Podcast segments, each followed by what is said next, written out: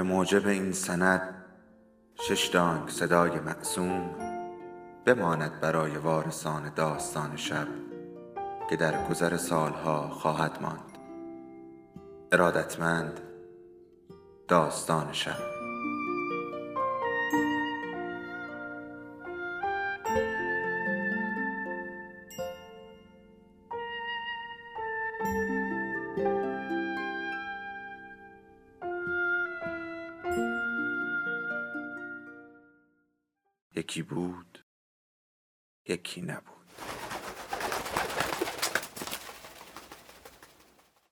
به نام خدا. شما به قسمت 22 از سری داستان حکیم اثر نوع گوردون گوش می‌دهید. این داستان ادامه دارد.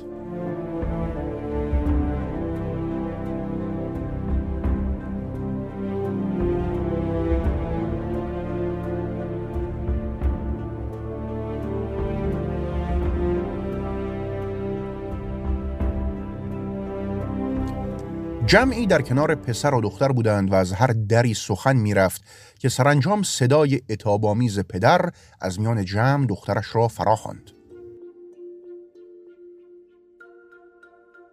در این مسیر بارها و بارها از کنار گله های کوچکی از گوسفندان عبور می کردند که بیشتر ژولیده می نمودند.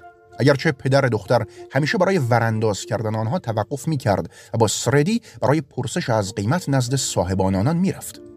همیشه چوپان توصیه می‌کردند که برای یافتن گوسفندان حقیقتا شگفت باید فراتر از محدوده اناتولی رفت اوایل ماه می بود که آنها یک هفته از محدوده سرزمین ترکان سفر در پیش داشتند و جیمز کالن هیچ تلاشی برای پنهان کردن هیجان خود نمی‌کرد. دختر او هم با هیجانی مخصوص به خود دست در گریبان بود اما تمام تلاشش را می‌کرد تا دیگران نفهمند محبتی هم گویا شکل گرفته بود اما این احساس با خودداری و ستر امان بود. یک شب که دختر بعد از صرف شام مشغول نظافت بود پسر اطراف اتراقگاه آنها ظاهر شد. سرش را معدبانه تکان داد و مستقیم نزد پدر او رفت و یک نوشیدنی پیشکش کرد. پدر او با اکراه گفت بیا بیا بشین. اما بعد از اینکه دو نفر کمی نشستند لحن او کمی دوستانه تر شد. بدون شک چون نشستن در جمع و مکالمه به انگلیسی برایش لذت بخش بود. و همچنین به این دلیل که گرم نشدن با راب جی دشوار می نمود. دیری نگذشت که جیمز کالن به میهمان می گفت چه چیزی برابر دارند. ما چه ندیدیم ولی میگن یک نوع از نژاد گوسفند هست اونجا در محدوده شرق. لاغر و پشتباری کم و دم و پای عقب چاقن. مثل شطور کوهن داره برای موقعی که غذا نباشه. این خوبیشه. برهاشم پشم دارن. ابریشمی با درخشش کمیاب و غیر معمول. یه از سب کن بابا اینطوری نمیشه. اینجا اینجا سند دارم. اینجا اینم نشونت میدم. درون چادر ناپدید شد و با کلاهی از جنس پوست بره بیرون آمد. پشم گوسفند خاکستری و محکم تنیده بود. با بهترین کیفیت. بهترین کیفیته پشم گوسفند پنج روز اول زندگی بره رو میچینن میشه این. نگاه کن. مجاهده. دیگه میشه معمولی. پسر کلاه را ورانداز کرد و به او اطمینان داد که پوستش نازک است. نازکی که نازکه! و کلاه را روی سرش گذاشت که باعث خنده آنها شد. شب گرمی بود و کلاه خز برای برف ساخته شده بود. دوباره آن را در چادر گذاشت و بعد هر سه جلوی آتش نشستند و مقداری خوراک ارزانی شد. همان لحظه رد گرفت. آسمان ارغوانی را تکان داد و سایقه داغ اطراف را برای سانی های دراز روشن کرد که در طی او می توانست صورت پسر را ببیند. اما چشمان او پنهان بودند. سرزمین عجیبیه این بالکان. هی رعد و برق می‌زنه یه قطره نمیشه که. این آن روزی که مری مارگارت به دنیا آمد. اون موقع هم رد بود. اما بارون اسکاتلند قربونش برم شدیده. شروع که بشه دیگه تمام نمیشه. پسر به جلو خم شد و گفت آیا زادگاه بانو در کیلبرنک بوده؟ جایی که خاندان آنها هستند؟ نه اونجا نبود. ما رفته بودیم سالت کاتس. مادرش حال اونجا بود. رفته بود ور دست مادرش. مادر زنم. هفته ها جشن می‌گرفتیم و همدلی می‌کردیم. اون تحت فشار بود. تحت فشار کار. و به این ترتیب بود که به جای اینکه همونجا بمونه و مثل یک کلن رفتار کنه مری مارگارت خونه پدر بزرگش نزدیک فولت کلاید به دنیا آمد. دختر به آرامی گفت شاید استاد کول علاقه ای نداشته باشد تا روز تولد او را بداند. پسر گفت شاید برعکس باشد و سوال پشت سوال از پدر او می‌پرسید و درازتر گوش می‌داد. القصه یازدهم ماه می کاروان به ساحل غربی رود اردا رسید و کارل فریتا تصمیم گرفت یک روز دیگر آنجا اردو بزند تا امکان تعمیر عرابه و خرید آزوقه و علیق از زارعین مجاور فراهم شود. پدرش سردی را خبر کرد و به راهنمایی او پرداخت تا با هم از رود به حدود تراکیا بروند. در حالی که مانند کودکی بیتاب بود تا جستجوی خود را برای یافتن گوسفندان دمچاق آغاز کند. ساعتی بعد کالن پسر و بانو مری سوار بر اسبان سیاه بیزین خود شدند و از سر و صدا و سردرگمی آن کاروان به دور. هنگامی که از اردوگاه یهودیان رد می شدند جوان لاغری را دیدند که نگاه می کرد شمعون یهودی بود جوانی که به عنوان معلم پسر خدمت می کرد پوسخندی زد و دیگران را هم آگاه کرد تا سوار شدن آنها را تماشا کنند. پسر کم اهمیت می‌داد. احساس سرگیجه می کرد شاید به دلیل وجود گرما بود. خورشید سر صبح یک گلوله آتش را میمانست. دستانش را دور سینی اسب حمایل کرد تا از آن نیفتد و چشمانش را بست و سرش را به پشت حیوان تکیه داد. در فاصله از کاروان از کنار دو دهقان عبوس هم گذر کردند که اولاغی هیزم بر پشت را هدایت می کردند.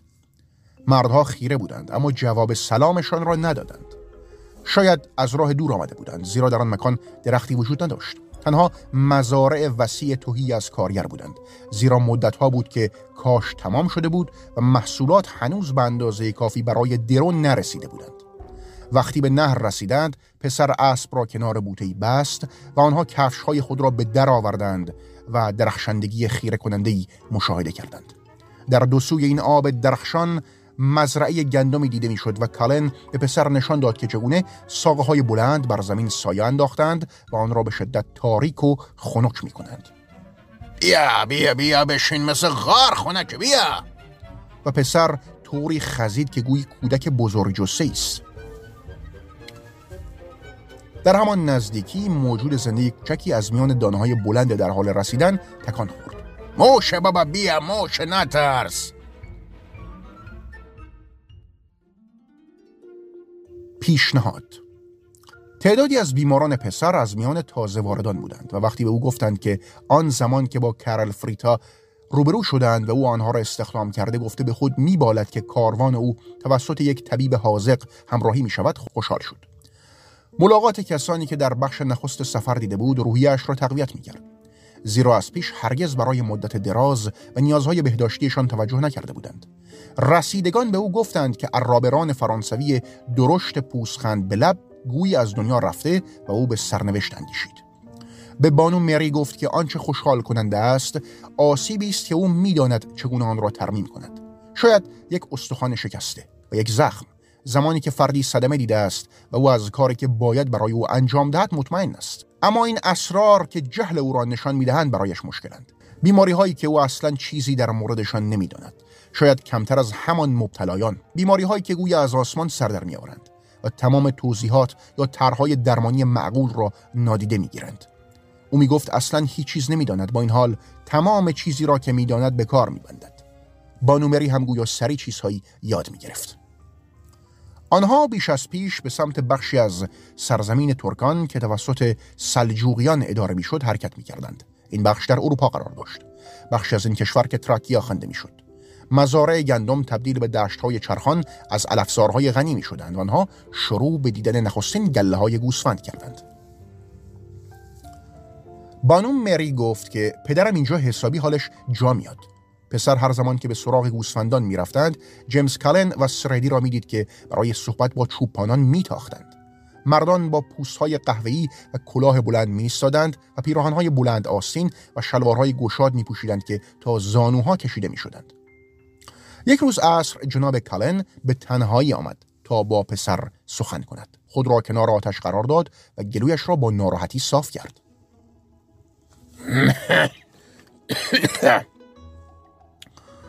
ولی نباید فکر کنی من کورم پسر با احترام گفت که هیچ وقت چنین نمی اندیشیده. دخترم خیلی خوب لاتین بلده. پسر گفت که مادرش هم لاتین بلد بوده و به او آموزش داده است. لاتین حرف زدنش خوب شده خیلی بیش از قبل. بلد بودنش در سرزمین های خارجی منفعت داره. میشه با مقامات و کلیسا بهتر طرف شد. برای تحصیل نزد رهبانان والکریک فرستاده بودمش. فکر می‌کردن با زور میشه کاری از پیش برد اما من بهتر می‌دونستم. زبان نمی‌خوانم اما بعد از اینکه بهش گفتم باید لاتین بلد باشه روش کار کرد. حتی اون زمان آرزوی سفر به شرق برای میش و بز خوب داشتم. ببینم تو می‌تونی رمه منو با خودت سالم برسونی به مقصد؟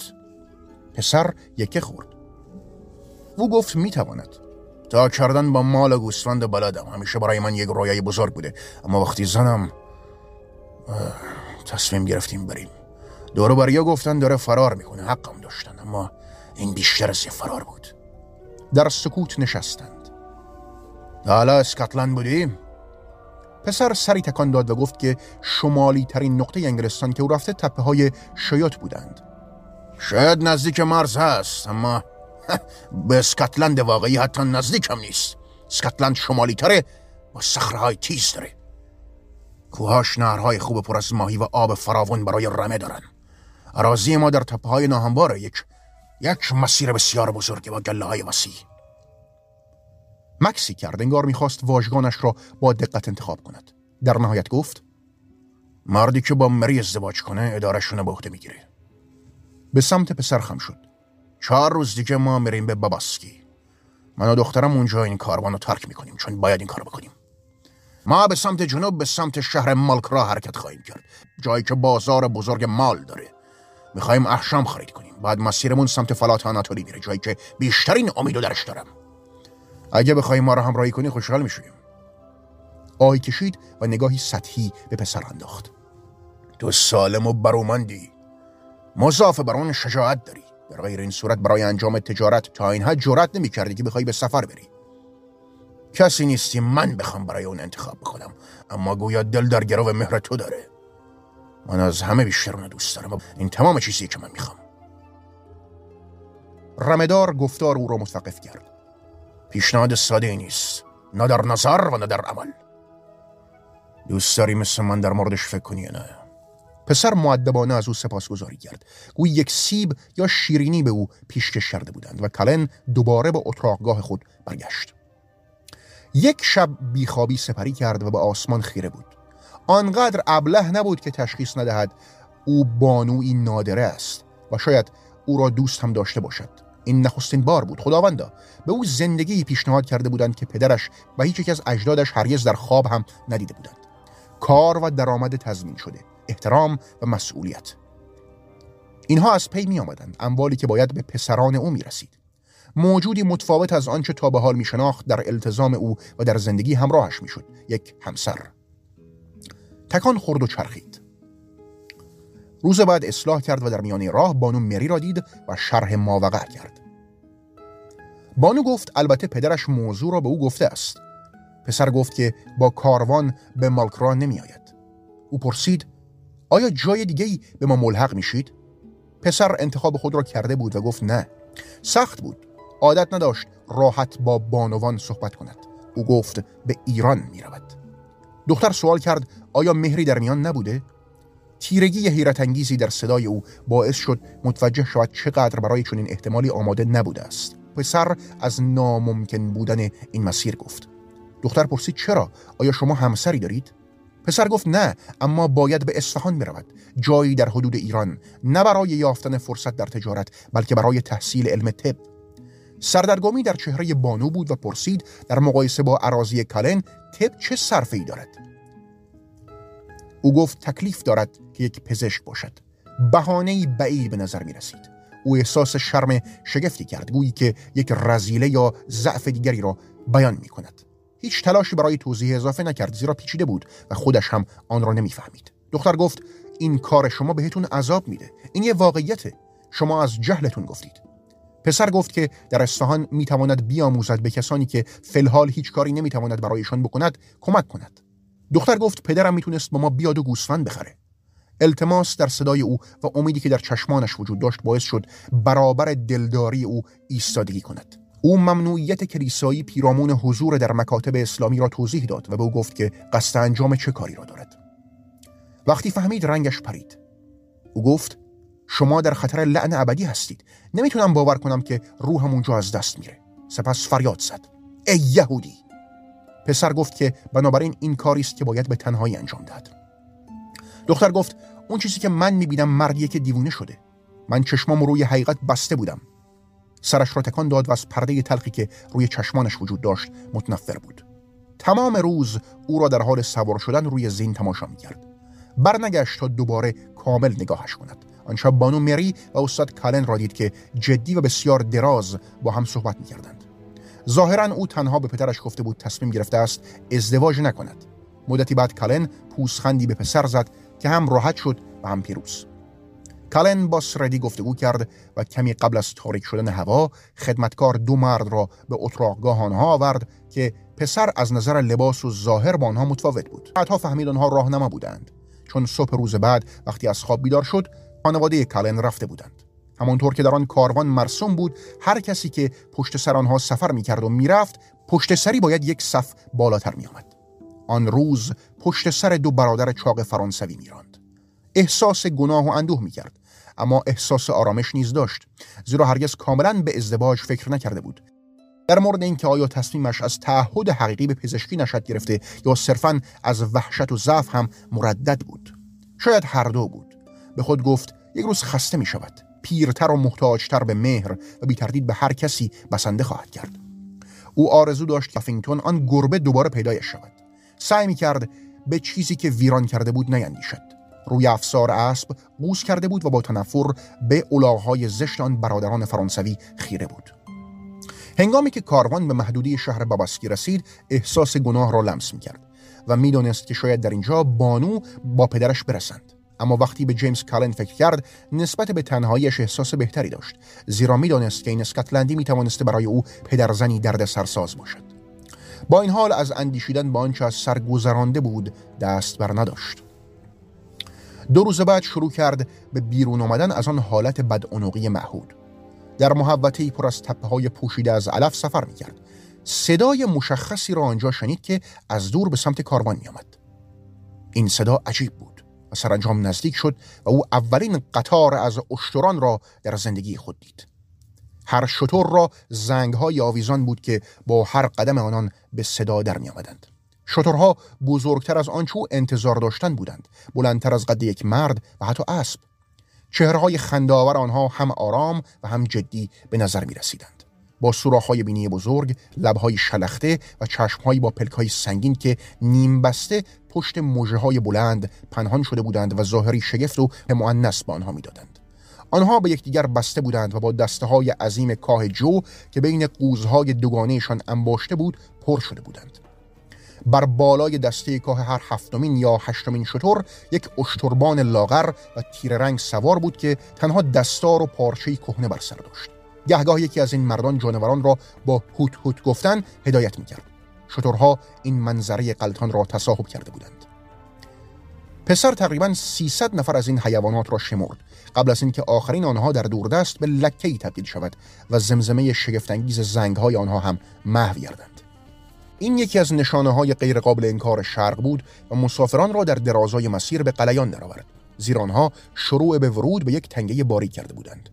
اگرچه پسر نمی توانست آب را ببیند شمعون یهودی به او گفت که در جنوب آنها دریای مرمره و در شمال دریای سیاه قرار دارد و هوا آن شوره نمکی نیروبخش به خود گرفت که او را به یاد خانه میانداخت و به او احساس فوریت و عجله هم می‌داد.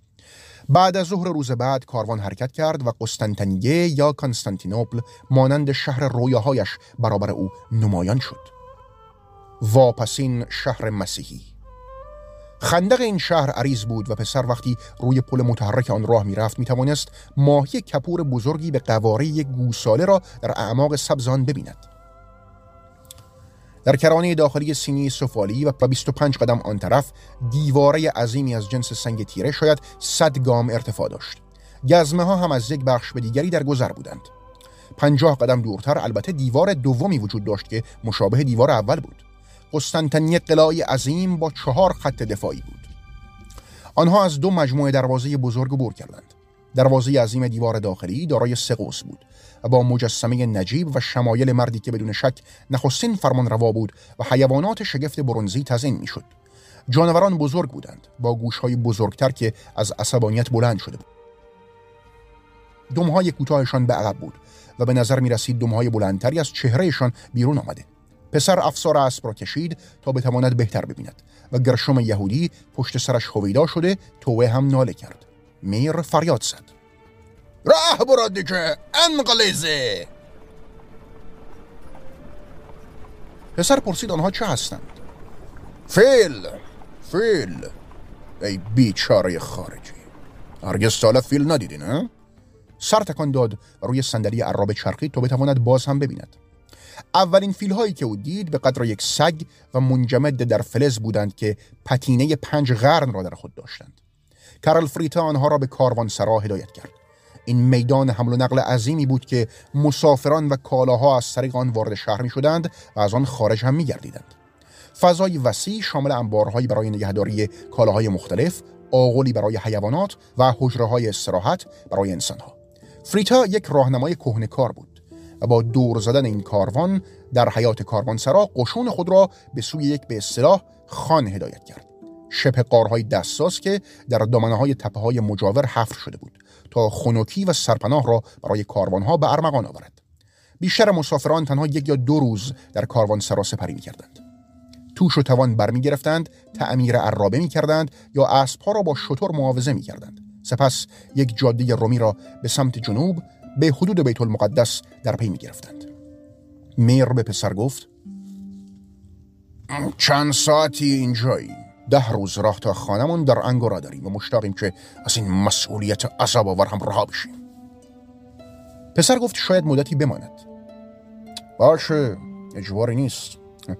عظمت که جزم شد برو به دیدن امیر کاربان نامش زیه.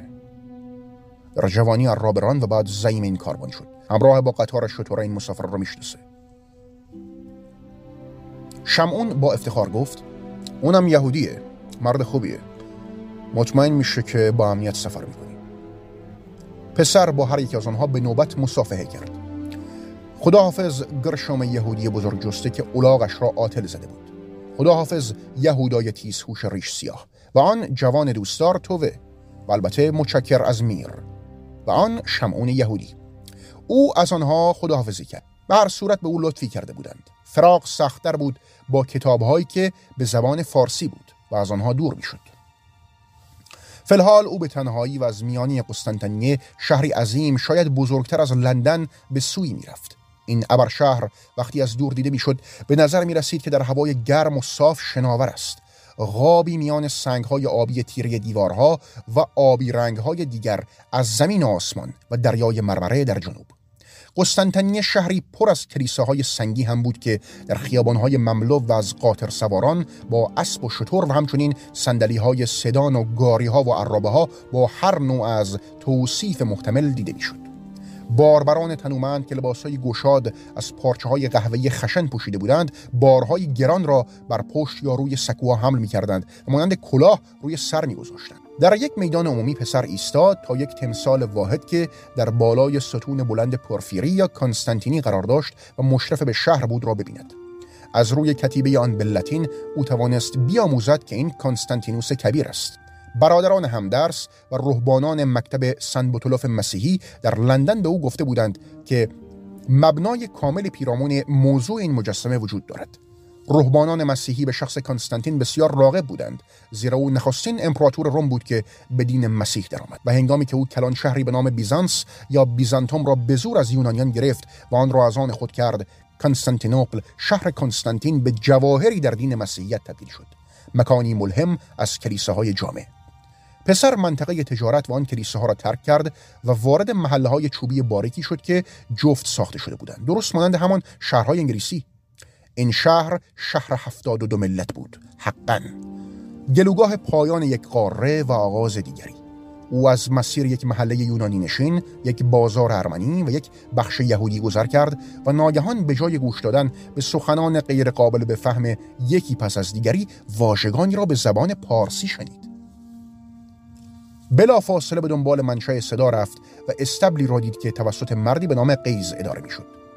استبل خوبی بود و پسر قبل از ترک اسب آن را تیمار کرد. زیرا به خوبی به او خدمت کرده بود و سزاوار استراحتی کاهلانه و دریافت قلات فراوان بود. غیز در بالای مسیر 329 قدمی جایی که یک اتاق برای میهمانان بود به خانه خود اشاره کرد. اتاق ارزشش را داشت زیرا تر و تمیز بود و نسیم نمک دریا از طریق پنجره واردان می‌شد. از پنجره او به محدوده تنگه بسفور نگاه می‌کرد. که بر روی آن بادبانها مانند شکوفه در حال حرکت بودند. از سواحل دورتر شاید نیم مایل آن سوتر او می‌توانست گنبدها و مناره های بزرگ را ببیند و متوجه شد که آنها دلیل این همه خاکریز و خندق و دیوار اطراف قسطنطنیه چند محدوده از پنجره تأثیر این چلیپاها و مسیحیت به پایان می رسید و خطوط دفاعی برای دفاع از مسیحیت برابر دین اسلام برافراشته بود. در سراسر تنگه حضور آن هلال خزرا آغاز می شد او در چارچوب پنجره ماند و به آسیا خیره بود که به زودی باید به محدودیان سفر می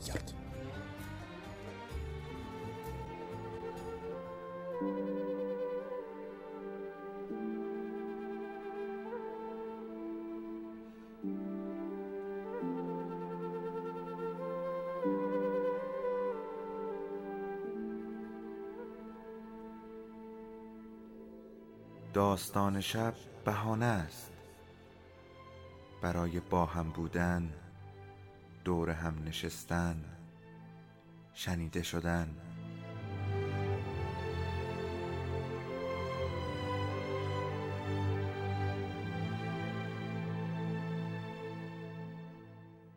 صدای افسانه ها رو میشنویم